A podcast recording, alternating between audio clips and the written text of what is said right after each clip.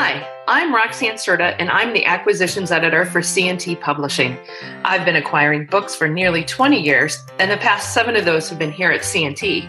Through my job, I get the privilege of meeting countless designers, authors, and industry professionals who all do amazing things with their creativity. I'll be bringing some of those quilting and stitching personalities to this podcast to share their amazing stories and insider information. Download the latest episodes and get to know great crafters, learn the backstories behind events and people, and hear funny stories from people living the crafty life. So, hi, this is Roxane Cerda, and today I'm here with Shannon and Jason Mullett-Bowlsby, the dynamic duo known as the Shiba Guys. Their award winning crochet, knit, and sewing designs have been featured in and on the covers of domestic and international publications.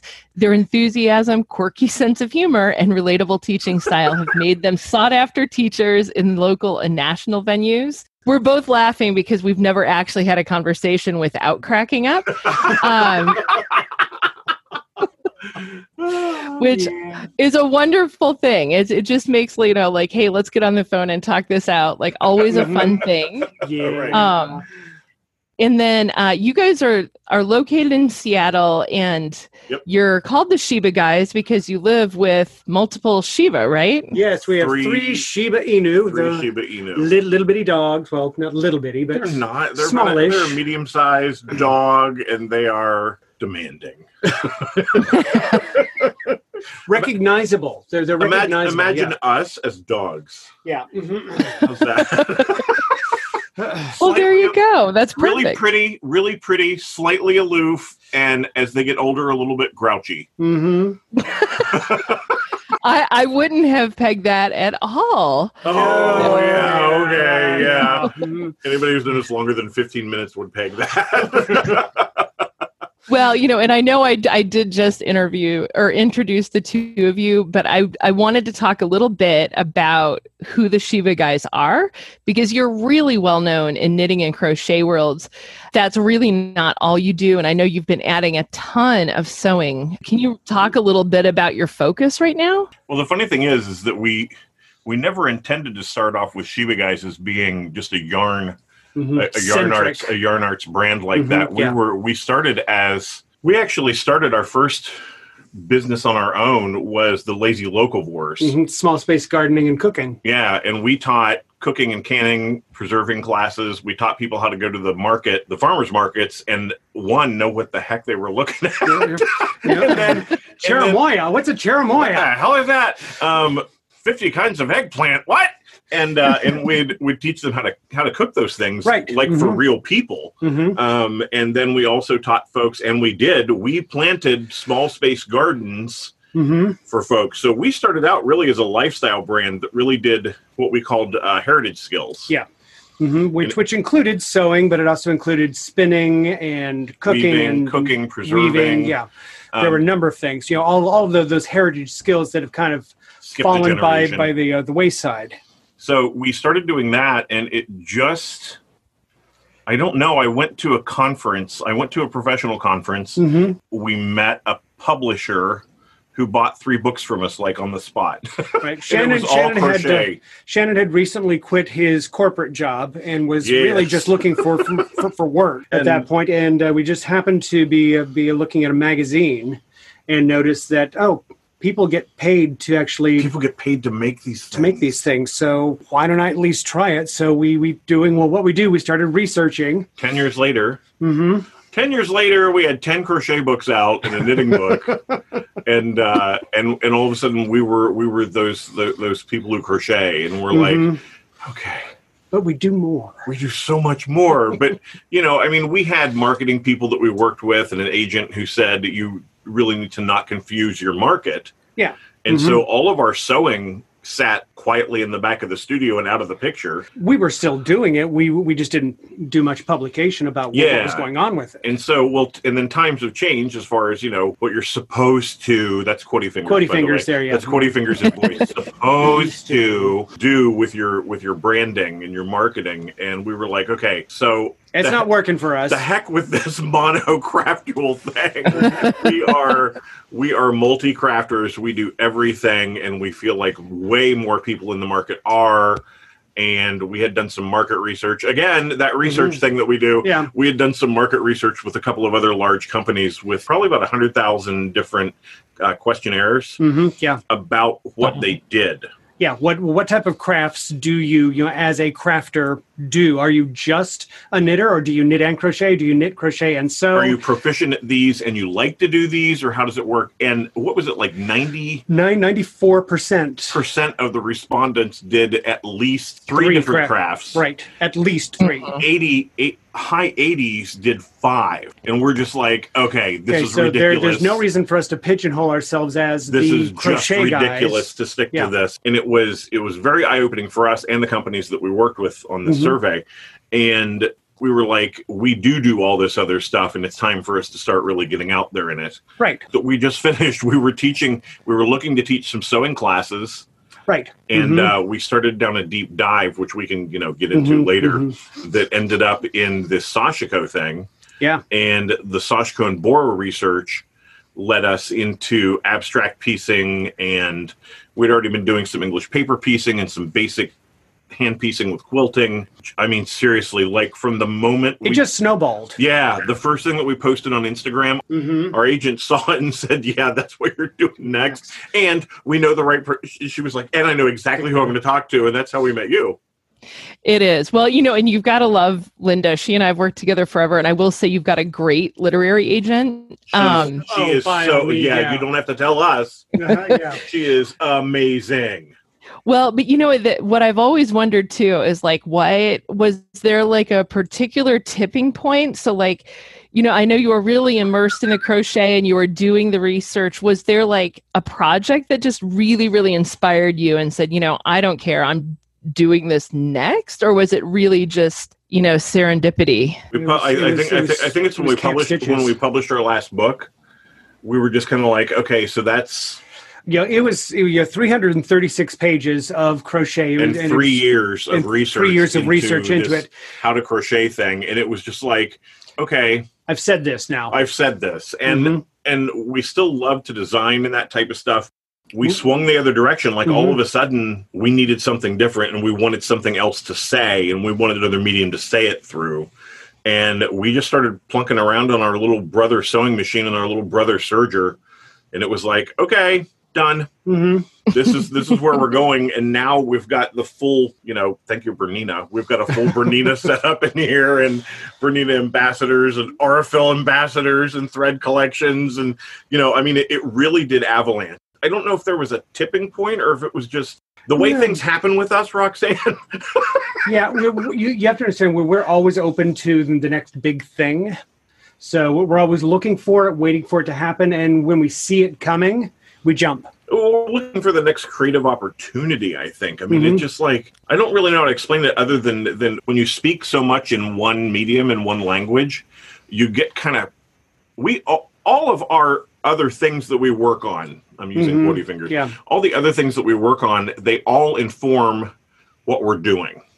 So whatever we're working on, everything that we've ever worked on is informing that. And part of the research we do is heavy into textile arts, hmm fiber arts, production, and all of, you know, embroidery, crochet, knitting, weaving, spinning, sewing, quilting, garment all making. All work together in our minds. Yeah, there's this Mhm. weird connection in our brains when we sit down and do projects about what informs one or the other. And I think if we weren't so such information junkies when it comes to research and doing projects, um, I don't think we would have jumped so quickly. But I think that is why it looks like there was just this sudden switch. Because to everybody on the Someone turned the outside, light off. Yeah. seriously, everybody on the outside, they were just like, so one day you're doing this, and the next thing you're at Camp Stitches teaching Sashiko and Boro. hmm What the heck, guys? You know, and people who personally know us for a long period of time got it. They're just Yeah. like going, "Yep, that makes Mhm. about sense."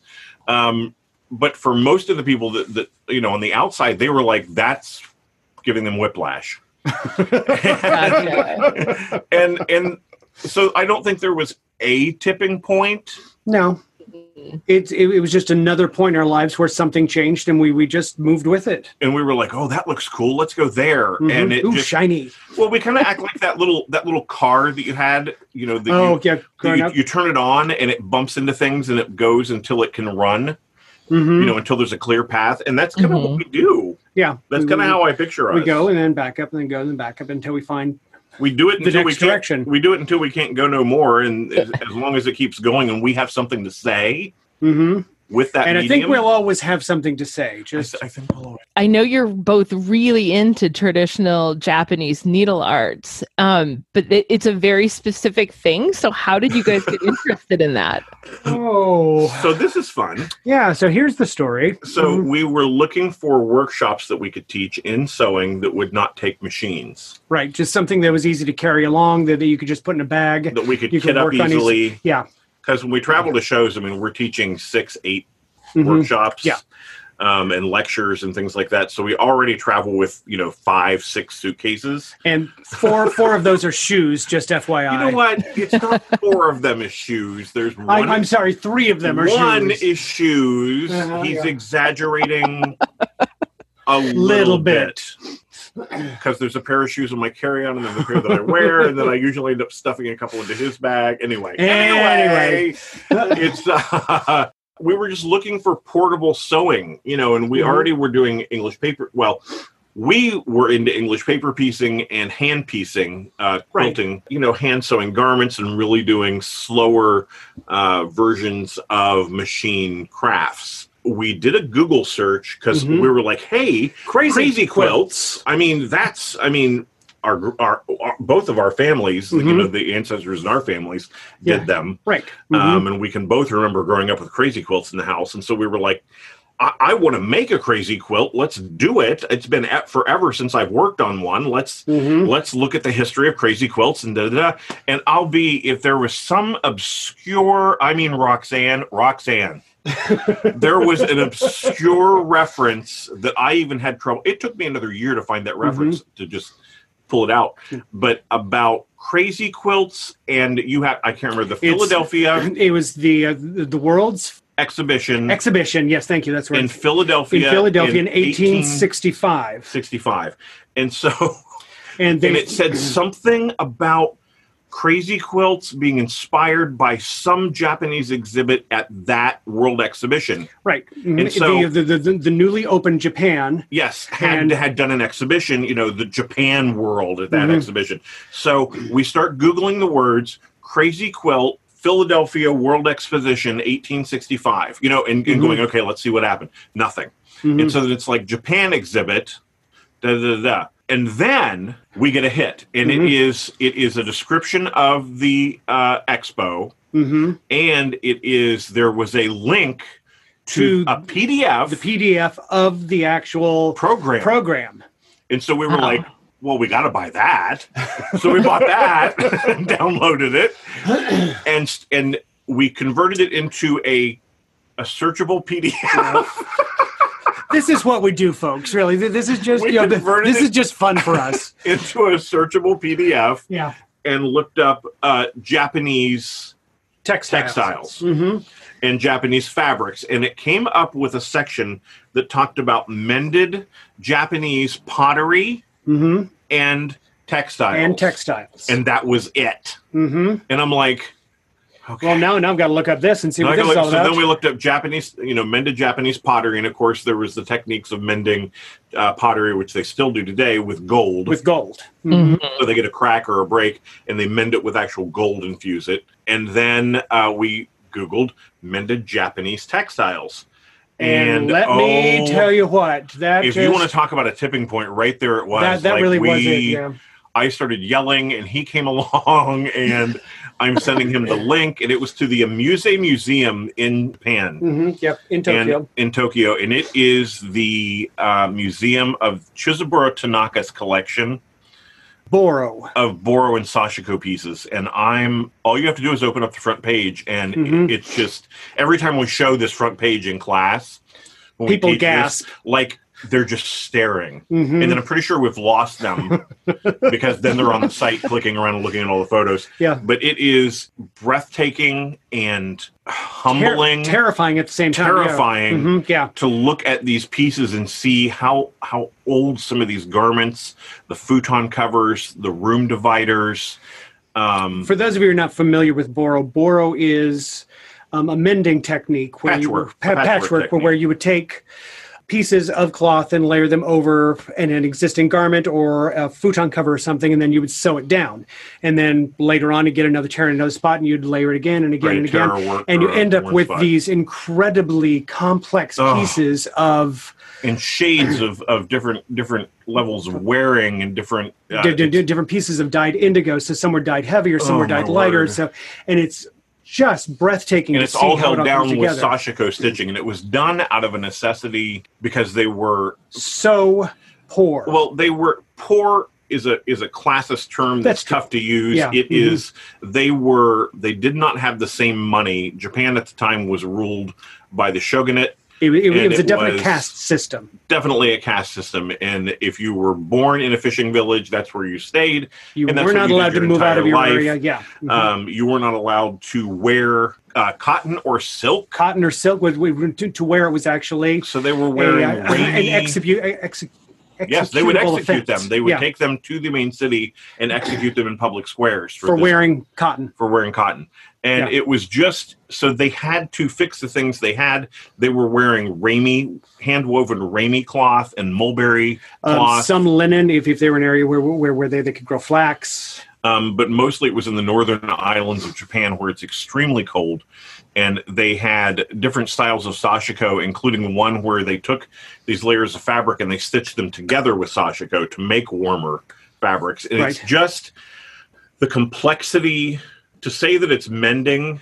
Is is Is- really an understatement. Yeah. Oh, I Mhm. we, we can't a even disservice. yeah, we can't even go into the depth of it. hmm Um, and that's one of the reasons why we wanted to write the book because we were like, there's so much, and the book just scratches the surface. God, I hate to say that, but it it really Look for from for vol- volume two in two vol- years. just volume vol- volume 15 and 16 volume 15 and 16 because it just we had to- the cutting room floor of this book alone hmm Yeah. and that's only two styles of sashiko Right. There, there, there are a number of other, There- other types of sashiko. There's another form of sashiko, Kogin sashiko, that goes so off the off the path, and Yeah. and so many variations that it just Mhm. you know. And there's shonai sashiko and moyozashi and hitomezashi and all the different styles, and th- you can tell this is how we went down that rabbit hole and never came out. I mean, Mhm. really, it and and happily never came out. Mhm. I mean, you know, now most of our house is covered in boro and sashiko and Well, you know, and I think yeah, we did limit you guys on page count, um, which probably did, you know, did close that rabbit hole a little bit. But um, yeah. we tried. So, well, and I would, I just wanted to kind of share that it was um, from the very first conversation the three of us had.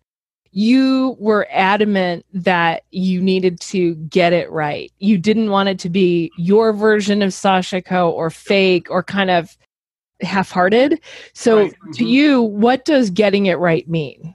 So there's a couple of different things, and we don't want to use the buzzwords that go with this. The story of the Japanese people who did this out of a heart wrenching necessity to live. This Mhm. was not. I mean, of course, they, they they did everything with a very mindful heart, hmm and they did everything very purposefully, down to the length of the stitches and why there was a certain number of stitches per Section, per, yeah, per per length. distance Yeah. mhm. um, and why they take on the shapes that they take on. And they were very mindful about that type of thing. But they were doing this because it was either do this or die. And that's all there is to it. You either do this or you have no clothing to wear and you're cold and you freeze to death. I mean, that bottom line. Bottom line, that's just where, where it sits. So- yeah. we had to give what we call context to the content hmm or else we just weren't going to do it. I mean, Yeah, you know, you know how we were. We, we could have put out, you know, you know, an entire book with some patterns and stitching. Here's the pretty stitches, Yeah, and yeah, and just you know, and, you did you okay, and this this one's called this, and this one's called this. I mean, that, that's great, but but unless you- you know some of the the basis as to the context. yeah the, the, the actual context behind what's going on here, you don't get the the entire picture. And it's a very fine line to walk in that it is not our story to tell Right, because it's not our culture. right. hmm So what we wanted to do was be respectful of that culture, do it the right way. You d- to actually do research into how this is done, why it why it was Right. done. Learn Um, from Japanese artists hmm so that it wasn't what what did so we have a friend who it's one of the collections we got to study. His name's uh roland. Roland, yeah. and um, we got to study his collection and he talks about some things being japanesey. And, and he'll go that's not really Sashiko and Boro, that's more Japanesey like that. And there's a huge bastardization of the technique and of the of the Sashiko and Boro culture and art in that people will just take them and start printing them out on fabrics. hmm Yeah. And there's Right. there's entire fabrics that are faux Faux and that, yeah. and they're saying Mhm. that that's their design and their and it's like well it's not these are the designs of the japanese people we, we feel like if we're not connecting ourselves the same way we connect ourselves when we do hand hand quilting Right. Mhm. i'm connecting myself to my grandmother jason's connecting himself to his mother we feel like it was our duty to make sure that we connected ourselves to the people whose hands first did this to look at the actual garments and see not just the museum garments but the ones that roland got from the country that he dug out from under floorboards that he got at temple sales to look at these things and realize the actual situation they were in and why they did it Mhm. and to convey that to the extent that we could with a page count Little dig there. Just no, because we understand. We, we understand. understand. We, We- totally. we we, yeah. we package books for a living as well, and so we Yeah. understand. But Mm-hmm. within that page count, how how can we most effectively get this information across to our readers? And hopefully inspire them to go down a couple of rabbit holes and open several hundred browser windows and and learn more learn more about it. You know, Mm-hmm. Yeah. and so that's Mhm. what getting it right for us was doing the techniques correctly and doing them with mindfulness to and respect for the people who came before us and did this and acknowledging them in the book and giving them the credit for what we were doing. what I don't think a lot of people maybe will get right off the bat is that this wasn't just internet research. So, I mean, you guys, it was when you talk yeah. about rabbit holes, you you guys are like, this is like an entire warren of rabbit holes. Like, what all Yes. did you Oh, yes, see? is. sure, Yeah, yeah. sure, sure. Well, you know, Se- Seattle has a really large Asian community. A- Asian community, and then we also have the uh, the Asian Art Museum, which is uh, associated with Seattle Art Museum. Large Asian community where we spend a lot of our money. Um, and uh, So- but yeah, the uh, Seattle Art Museum has a branch called the Seattle Asian Art Museum. like and our, original idea was to, was to to go there and look at some, some of the pieces on display and take some notes. But But- the Asian Art, the Seattle Asian Art Museum was closed for renovations for a couple of years. Right. So we're like, we go into the archives and we can see everything online. They had a very good digital archive with several pieces, hmm and we were like, so I mean, and we've done we've done some academic research before, me Yes. in paleontology and Jason in archaeology in the past hmm and in college, and so we were like, hey. We are former researchers who are now researching a book. We're authors. Here's our bio. Here's the things that we do. And we were hoping to maybe get special permission to come in and just look at some of the pieces that you have in the archives. And we thought they're never going to do this. They're never going to let us do that. But you know what? They said yes. Oh, holy crapamola. They they said yes. And Mhm. when I tell you that there was screaming uh-huh. and Oh yeah. Yeah. so they said yes, and they sent back. Uh, just fill out a spreadsheet. Here's the Mhm. link to the, the whole archives. Fill out a spreadsheet in order of importance that you'd like to see, the ones you'd like to see, and you know, just put them all down, and we'll see what we can pull. Right. Because some of these had been in the archives in boxes for a hundred years. for a hundred years. These, these are pieces that have almost literally never seen the light of day since then they were archived originally at, at the museum. because they just don't have Wow. space to display them all right. the time. You know, you, even, even you know, the, the museum used to be much smaller. It used to be just the Asian Art Yeah. Museum. Then they moved to, to downtown where they've got like seven floors. But still, they've got so much backlog that, that, that they have to keep I switching mean, stuff it out. could be. So we filled out our list. Excuse me, order of importance, Mm-hmm. and they sent back. Uh, Great, we'll have these ready for you. Da da da. Let's and we set up a date. We went in. We Mhm. got special pass. They told us what we needed to do. We went in th- through the back door down we into went the in, we went into the, the sub basement Seattle Oh, yeah. Museum. this gigantic metal door with a big handle. It and was for a couple huge. of academic geeks like us, Oh, it this was. Mhm. I mean, you can't see Jason; he's vibrating and wiggling right Yeah. now and sweating about it. Yeah. So we get down you could there. smell knowledge. Oh you know? my gosh! And so we get down there. They had pulled twenty pieces. for 20 us to look pieces at. for us. We, we were expecting five. and I, I'm crying. I mean, it Mhm. was. yeah. I have never seen anything like this before. And having done the, the research online and Mhm. taken classes with people who didn't speak our language and trying to confirm and reading old writings, Right. some of Mhm. them just hand drawings on what was going on, and trying to confirm because there's so many people who are saying so many things. Yeah. hmm teaching Sashiko. That was my sarcastic quoting fingers again. hmm Sashiko out there who are saying these are the rules, and you always do this, and you always do that, and you always do this, and you always do that. And we're like, we were hearing Really? so, Are you sure? we were Are- hearing so many different things, and drawing Mhm. on our own quilting background Mhm. and hand stitching background. I was like, some of this stuff is That- that impossible. just does- this doesn't sound It right. doesn't make sense, especially for the for the time, from for the culture. And we would ask the Japanese folks about it that were teaching us. They were like, "Yeah, that's not true." So we were like, "Okay, let's figure it out. Let's go back to the original source." And Mm-hmm. it's funny they they showed us like one of the things we wanted to confirm was not. Not so. There, there's a whole. There was a whole thing whole about thing about never knots. make knots, and there Mhm. is a technique with moyozashi where you can make it without making knots. Mhm. But we were like, yeah, with a garment, they were working on a farm or they were pulling fishing boats. I mean, come on. Mhm. So we the first thing we did we said, "Can you open it up? This is a garment, right?" Yeah, yeah. So you know, It it's, it's laid out beautifully. It was a worker's hanten Uh-huh, jacket. yeah. We're like, "Can you open it up?" And they opened it up, and we both yell, "Knots!" so we got we got to we got to actually see the stitch length. We Mhm. got to see without we we were never allowed to touch. oh, of course, no, no. Um, and you know, very only, clean. only the only the the archivists the were allowed archivists to were allowed to touch and, uh, and the curators. Mhm. But they gave us the goggles so that you know the little shield and everything, so that I could look at things close up. I was measuring stitch lengths, and they were taking measurements. They were very, very patient with us, Mhm, Yeah. And it was an amazing experience, and it confirmed so much of what we were trying to say.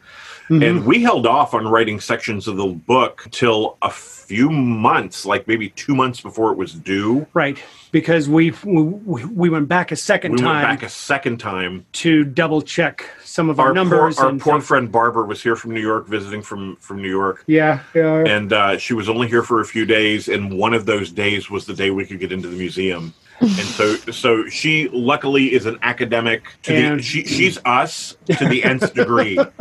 She's one of us. So she was she was like, I'm gonna look around the museum because we got her in for free. right. mhm, yeah. I'm gonna look around the museum. You go do your thing. We'll meet back in the museum cafe for lunch. And she was so patient. So yeah, one of the days was it was, and it was in the middle of December. It was like December 15th Yeah, yeah, it was, yeah, it was, yeah, it was, mm-hmm And I think one of the drafts of the book was due like a month or two months later. Or one month later. Yeah. mhm. And we held off on finalizing a lot of the text and on finalizing a lot of the projects until we got confirmation on some dimensions and some final construction. And again, one more time confirming knots. FYI, yes. Yes, they're knots.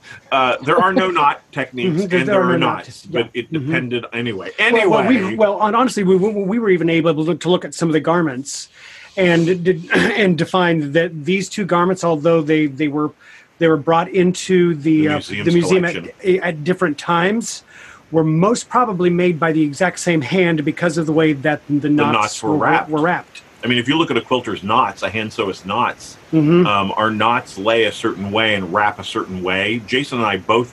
I make knots the way my grandmother taught me, which is the right way, and Jason learned to tie knots from his mother, which is also the right way. Mhm.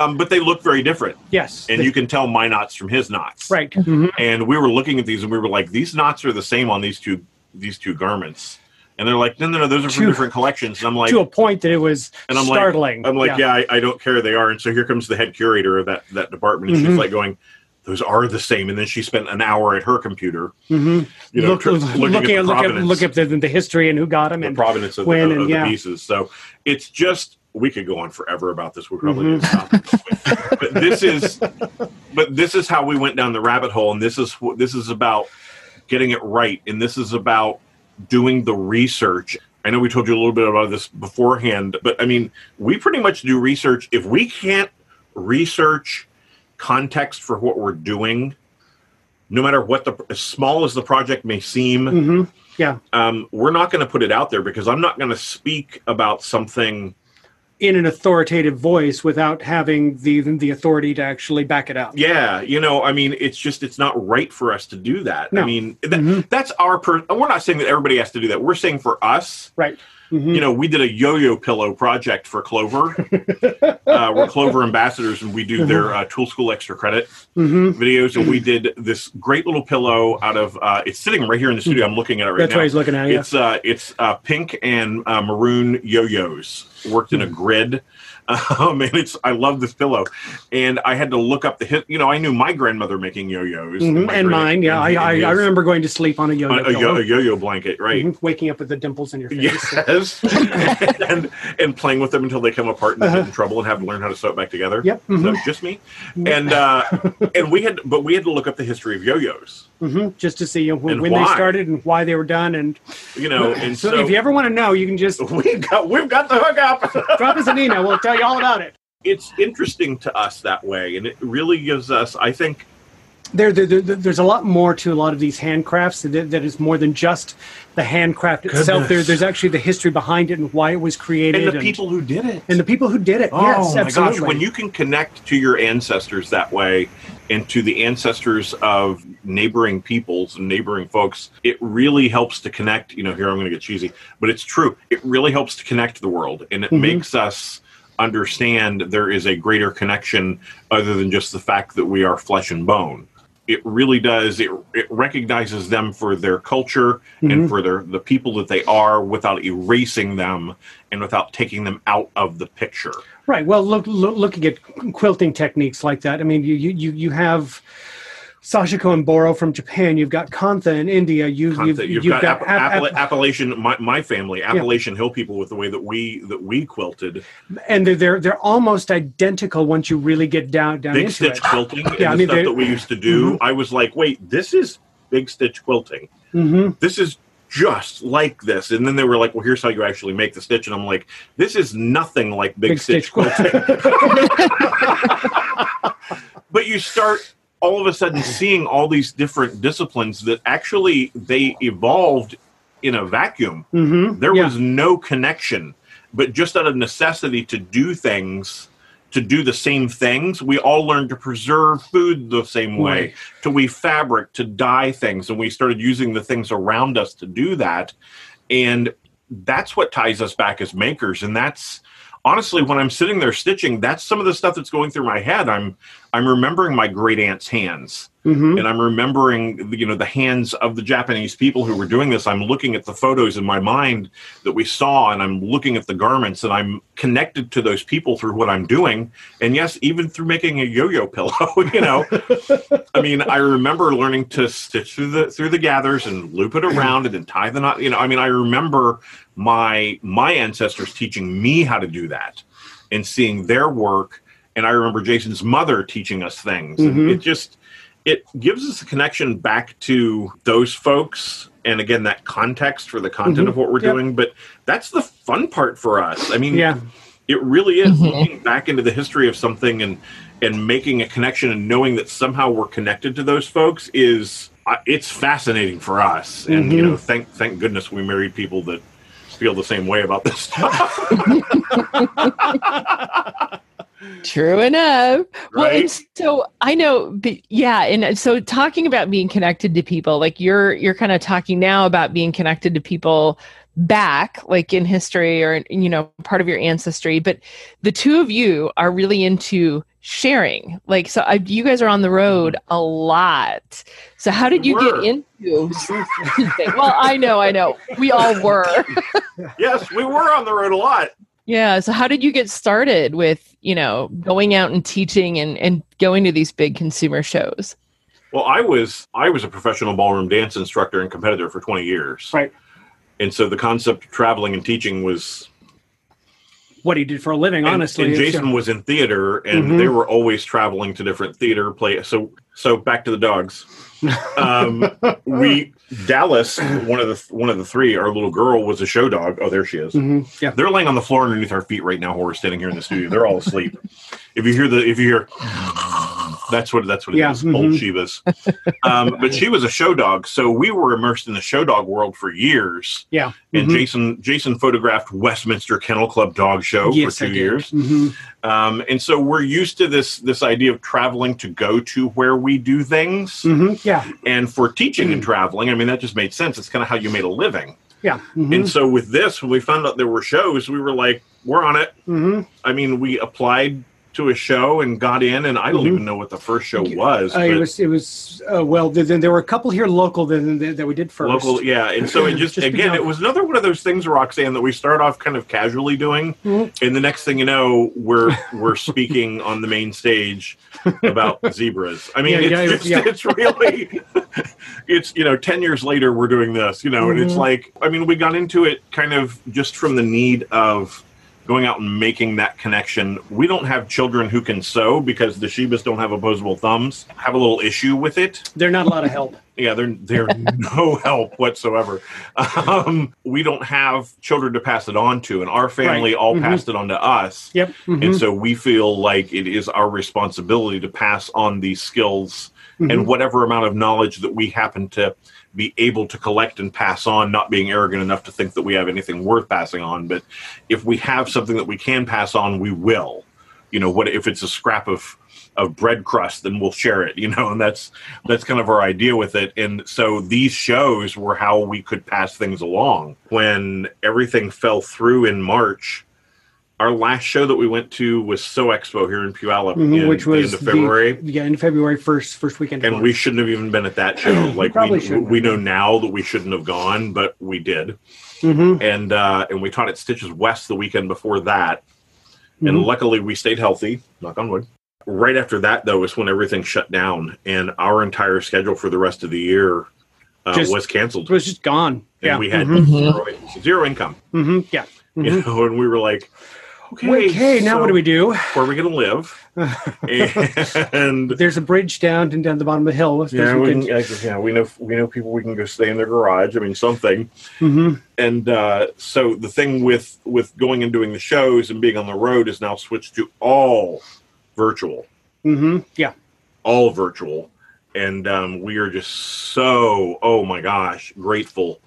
It's it's definitely you know different from doing a live class, but honestly, it's It's it's it's, better in a also lot of it's also the same. It's better in a lot of ways, if you ask Mhm. me. Yeah. It's a lot better because our students, no matter where they sit in the room, Mhm. right, Quarty fingers sit in the room, they have a close up view. Yeah.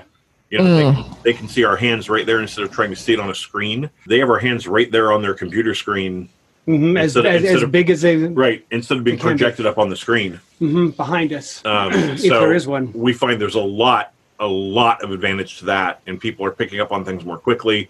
We're making great personal connections with folks. We've been able to add multimedia. Our Right. Sashiko classes that we teach now have a Mhm. multimedia uh, aspect to it that shows the Amuse Museum and shows the pieces that we got to study and Mhm. uh, shows a bit of our process. And so we find it even more enriching, I Yeah. think, hmm and, and a, even a, a, a richer message to pass on. Well, and was there anything that really surprised you about moving to teach online versus in person? That That yeah, ju- That- just yeah, that, that- like when we kind of shifted our paradigm and said, "Oh, this is virtual. We're here in our studio. I'm not wearing pants. No, uh, well, um, uh, from, from from from my aspect, you know, I've got a degree in theater, so I'm used to to standing on stage and getting that energy back from from an audience. Right. And I was a little worried about going this direction because you know, the- I, I don't have these people right here in front of me. How am I going to make a connection to them? How am I going to be able to tell what it is that you know if Right. if, if I'm connecting right? And honestly, it's it's easier to see that that connection for us, and the connection is probably as strong, if not stronger. if not stronger. We haven't missed one bit of that. I mean, yeah, and I, I got think- we, we, we were both expecting to, to have to work harder to to make that connection. and gosh, it's really not been the case. I mean, it just feels just like we're teaching in a regular classroom, except except I'm wearing uh, Birkenstock sandals and, and boxer shorts. and we get to go home for lunch. and we get to go home for lunch. And, Yeah. and I don't have to order from room service afterward. I mean, Yeah. it's just it's. I think because we're in a more relaxed environment, and the students are in a more relaxed environment, and again, that fact that they can see the work closer I mean, you know, we broadcast in 180 180p at Mhm. worst and in 4K at best, and uh, and so they're seeing clearer demonstrations than what they could see in a classroom. Yeah. hmm So, and each of them has a personal version of that, and recorded classes hmm are even are even better. Oh, I mean, we can we we we've set up our studio has completely changed into a virtual production studio. When I can get to my cutting table, uh, when we can get to our machines and our cutting tables, um, uh, you know, otherwise, like right now, we just we just wrapped up a class, and we have cameras and two microphones, three cameras, two microphones, and the lights all over the place. Um, and it's just it's it's really allowed us to branch out into I think to teach more. To teach more, yeah. hmm Um, we're teaching. I mean, sometimes we'll be teaching at one festival here, but we're doing a guild class that night. Right. So we can be in multiple places at the, you know, within a, couple of hours. Teach at an East Coast guild Yeah. in the And in you know in, in the evening, and that that same morning we were just teaching at a quilt festival. You know, I mean, it's it, it's kind of amazing, and and also the thing that I think was the most pleasantly surprising about it was the fact that folks who have not been able to take in-person workshops with us before Are able to get into workshops now. hmm and some of it was because they couldn't afford hmm those events to go to them can be expensive Right. I mean, you, you, and you you've got to get an airfare and hotel airfare, and hotel, meals and and everything Yeah. else and then the and then the cost of the workshops and so now they're paying the cost of the workshop and they basically go in and turn on you know they download a free app hmm and watch the class you know and they can they don't have to hire a babysitter right. because Mhm. that's a big detriment folks with kids people who who are are either immune compromised or, or have social anxiety and just can't travel. They they, they they're not comfortable being being around people. We've had a couple of people who um, who have uh, advanced forms of uh, diseases that they are immune compromised and have never been able to come and take one of our workshops. And now they're they're they're sitting in our classroom. We see them Right. right there in Zoom and talking Mhm. to them. Uh, one of our contractors who has crippling um, social anxiety took one of our classes for the first time ever, and we've known them for for twelve years, thirteen yeah. years hmm Yeah. and never been able to take one of our, our workshops and took one the other day.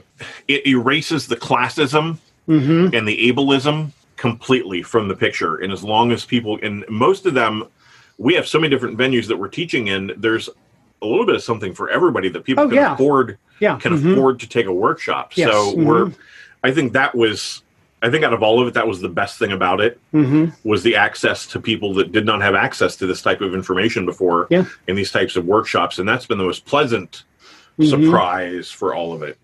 Yeah. Well, you know, um, so I know there's like a learning curve with everything. And normally, well, I should probably still ask this question, but there's so much that goes into any class that you do or any book or, you know, or any person's class and book. But, it, but you've got to kind of learn how to do it all fresh. So I'm, I'm thinking maybe you've had a couple of teachable moments in there.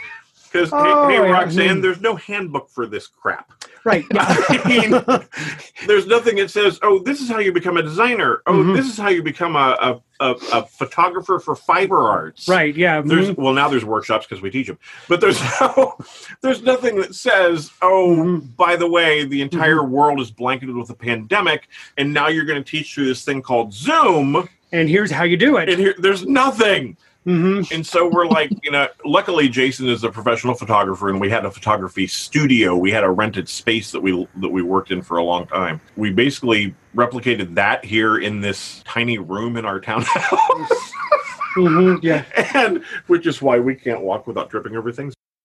I, I'd say I, I don't know, was there anything that was really frighteningly Um. remembering? Okay. We okay. So yeah. it's more so from the student side of things, remembering that when you're watching a workshop on your mobile device, we always mute everybody unless unless we uh, unmute them to ask a question. But some places don't, Mhm. and uh, we had a student who took their they turned off their camera, thank goodness, Yeah. but mhm. they left their they left their audio on and um, went to the facilities.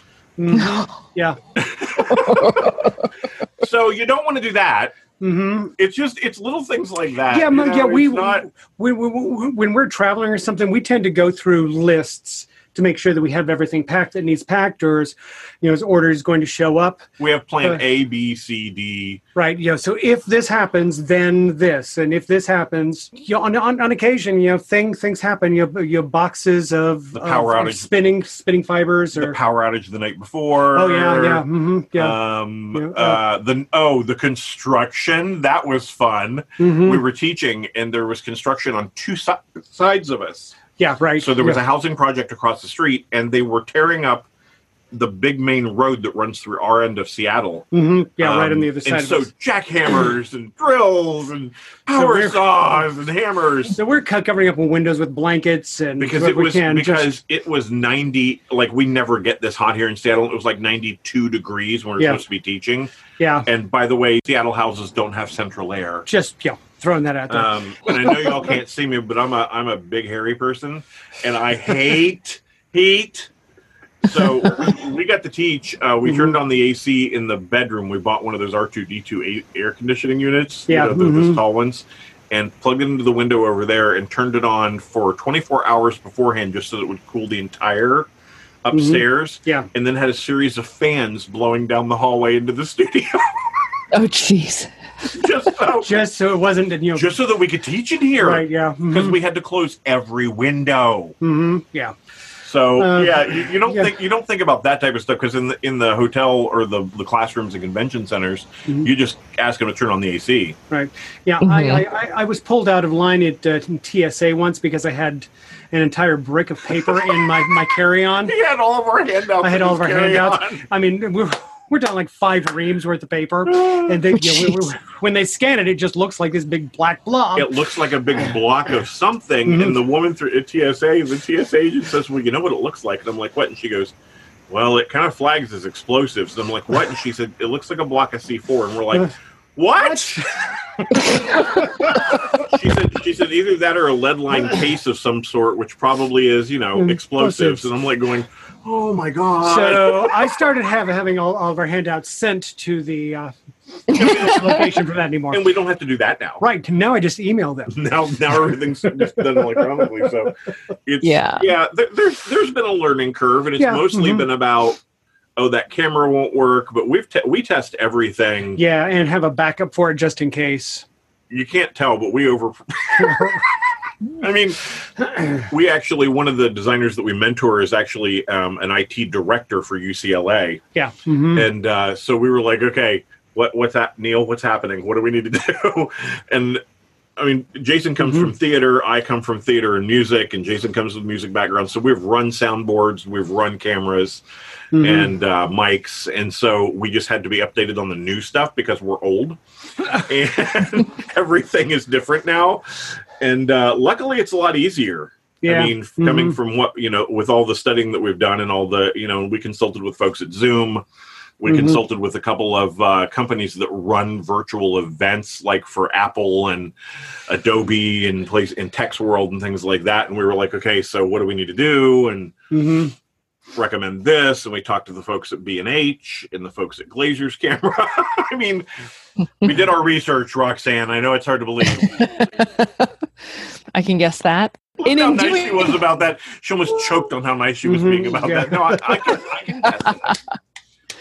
no, I know you guys well enough to know that if you're going to do something, you're going to research it first. Exactly. Well, in doing my own research for this interview, um, I mean, obviously, in addition to the conversations we've had and everything in the past, um, I did notice that on your homepage, you talk a bit about supporting the creative community right now. And I thought that maybe is really important to talk about because Yeah. people might Mhm. think that these patterns and these projects and this how to that's kind of out there is is what people do for fun and some of it might be but this is the bread and butter for a lot of this creative community and Oh yeah. a lot of it's dried up so i didn't know if you wanted to talk a bit about what people can do we talk about the teachers and the designers being the community that got left behind in all of this because the very first thing that we started seeing, and this is really going to tick some people off, and oh well. It wouldn't be the first time that we've, ticked someone off. We've already ticked them off a few times by saying this. Mhm, yeah. But we went to the event coordinators and said, "Look, you're doing all these things to help boost the The vendors. the vendors who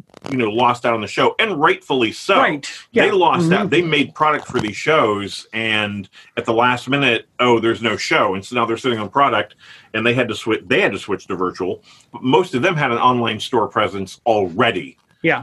and they at least had product that they could sell. And I was like going, so yay for promoting that. But what about the teachers? We Mhm. have no venue to go out to. There's nothing. especially ear early on you know if, if you're someone who didn't have access to camera equipment and uh, you know the, the ability to upload files to when you didn't have a check and- coming in, the Right. last thing you wanted to do was to upgrade your server capacity, your uh, connections with your Wi-Fi, and your, Brand new and your cameras. broadband, new cameras, new.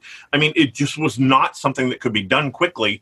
And a lot of the teachers and designers are living from show to show. I mean, Right, mhm, honestly, yeah we don't make a lot at these shows. You know, I mean, it's not like mhm. I mean, sometimes the expenses, you know, pretty much match what you're making, and you Yeah. you know, so and it gets better as you go. But with this, we were kind of left behind, and we were like, so how about showing some love to the to the the teachers? And they were like, well, what can we do?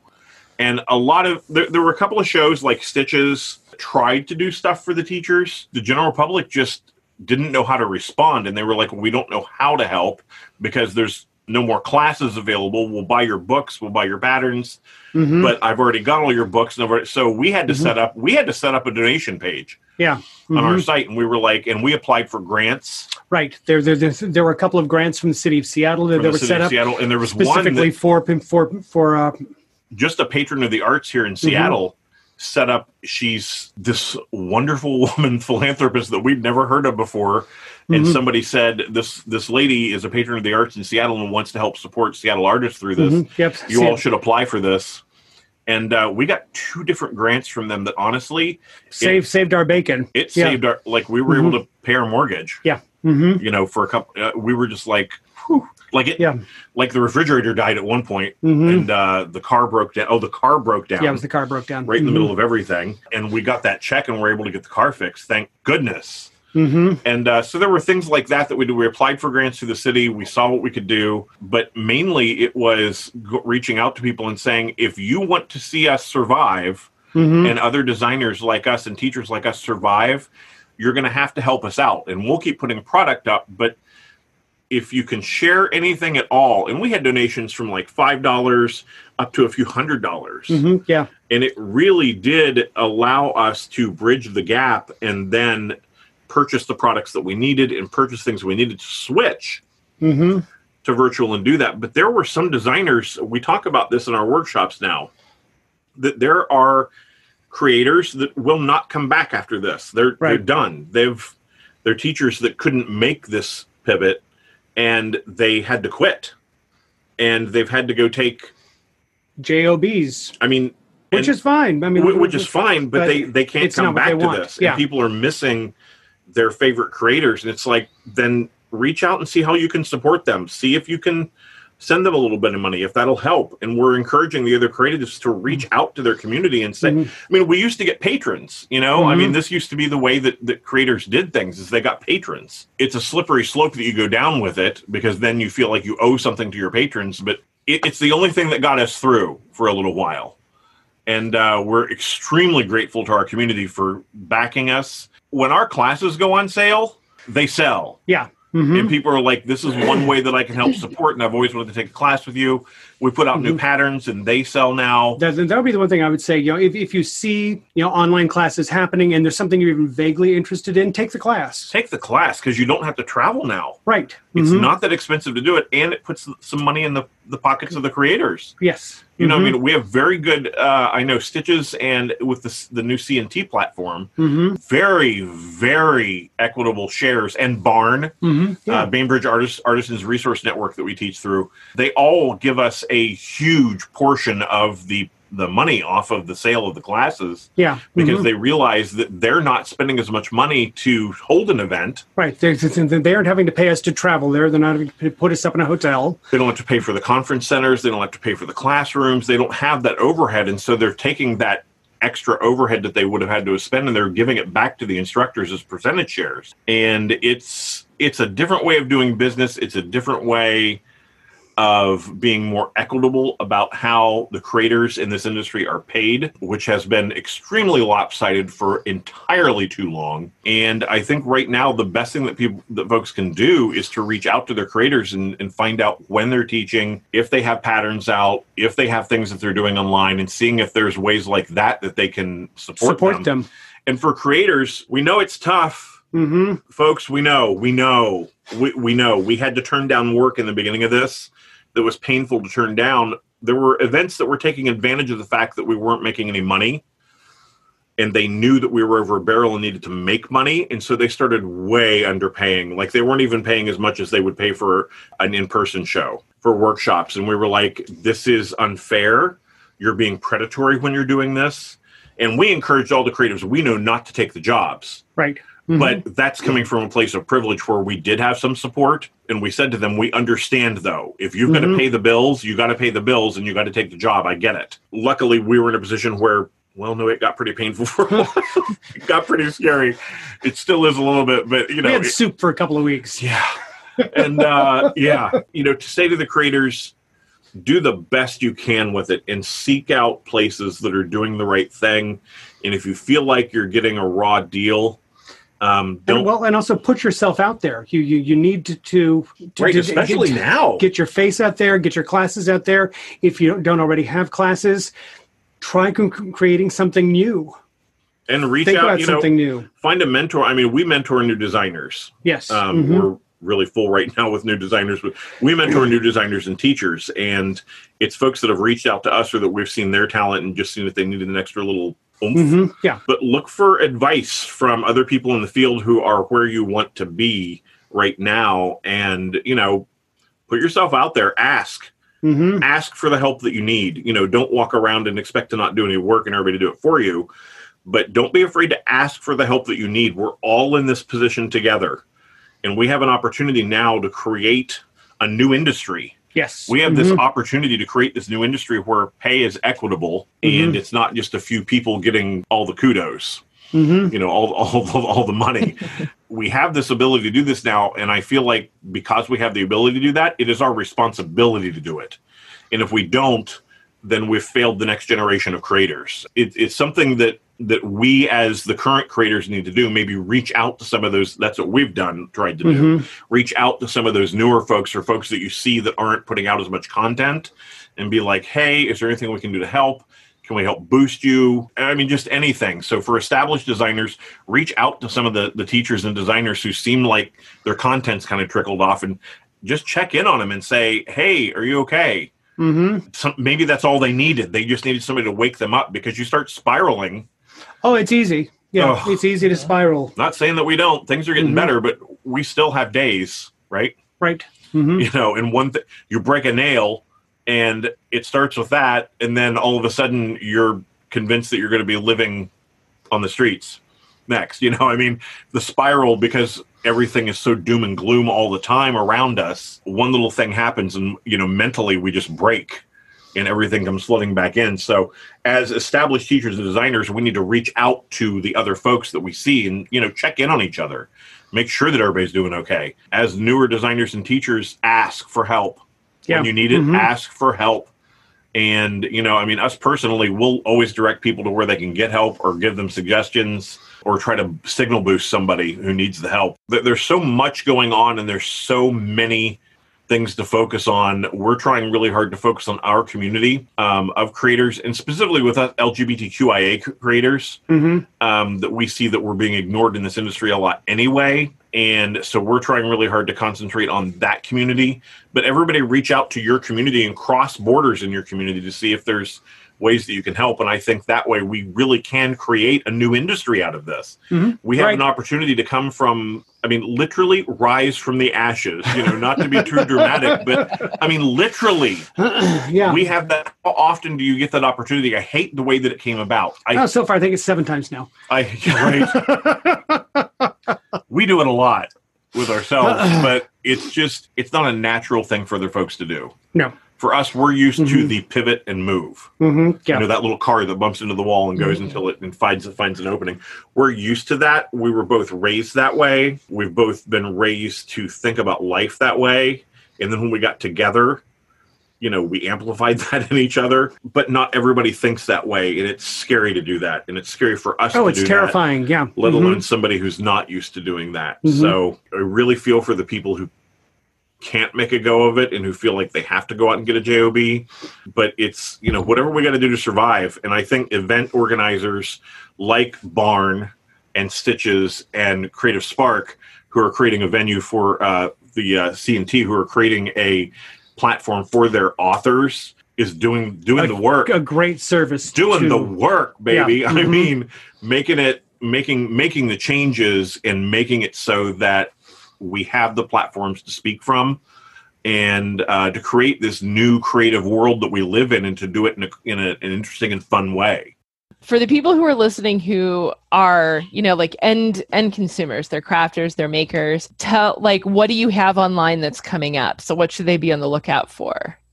Our classes page we Mhm. keep that up to date we have three different versions of workshops that we do Right. They're they're the uh, the live virtual classes where you know it's us on screen doing the stuff. Then we also have a series of pre-recorded classes where you you just download the class and take it. And then we were, we're coming up with the the newest ones, which are hybrid of that too. oh too. man we love this Yeah. And so there's a it's either a recorded class that has a live interactive component or it's a live workshop that has a recorded component. Hmm And that is really Where, Wow. where where we see the the biggest, most interesting things happening currently. so so that page is always good on our website shibaguyz.com. Mhm. Yep. Shiba Guys with a Z. And we um we have all of our books on there are are of course, of course. Big news coming up is there is a super secret platform for. Are we allowed to talk about this? Uh, through, through C&T.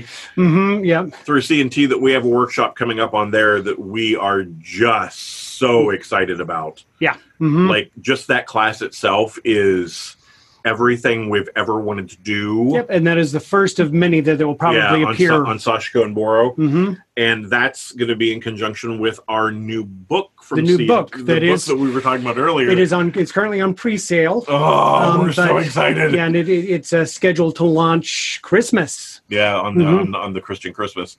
Boro and Sashiko, Mm-hmm. Harmonious Imperfection. hmm I- it's just such such a a culmination of all the different things that we do in our lives that that book is representative of all these things. And it's just so exciting that we're going to be able to share that through workshops through C&T and through our book through C&T so Yeah. just look for that. Look for our live classes. We're teaching more now than we ever have we just did a new pattern release for our crochet folks Yep. we mhm. love that we just did a fall pattern release for four new crochet patterns you know i don't know what else a few, more can coming up before the end of the a few more year. coming up for the end of the year. Just Mhm. stuff, you know. I mean, we're working now. hmm We've come up out of the gloom and starting to see light and starting to see new ways to be creative. So look for new things from us. I think Yeah. there's new workshops that we've never taught before. We're doing abstract piecing. We're doing uh, improv piecing. Wonky, scrappy, wonky. Scrappy, wonky quilt blocks, man.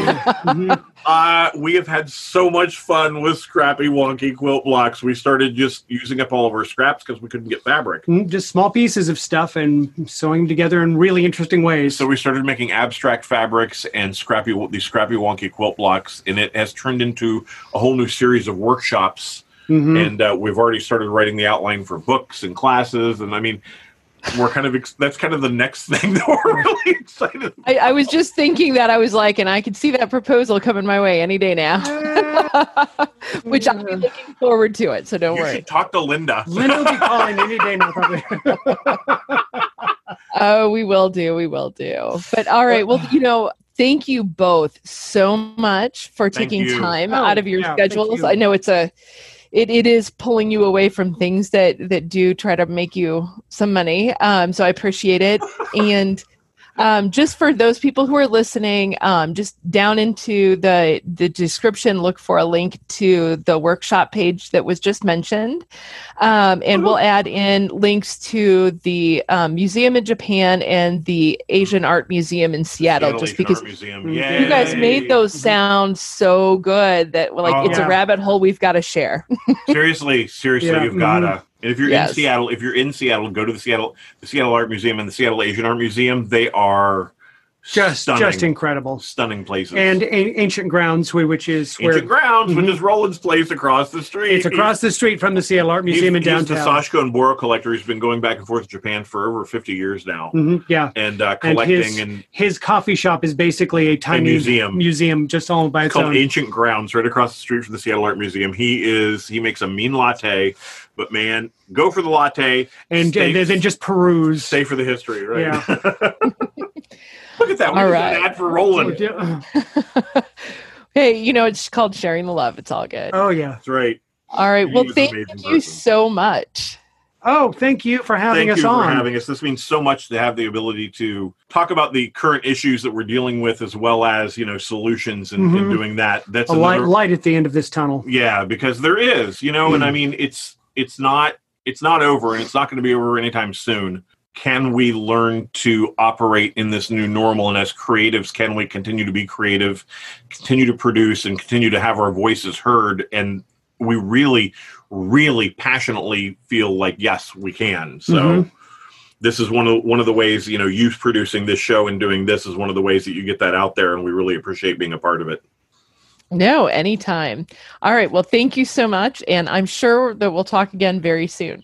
Oh, I'm sure. I'm sure. Bye. Bye. This is Roxane Cerda. Thanks for listening to Behind the Scenes. Want to know more about our outstanding group of authors and their books?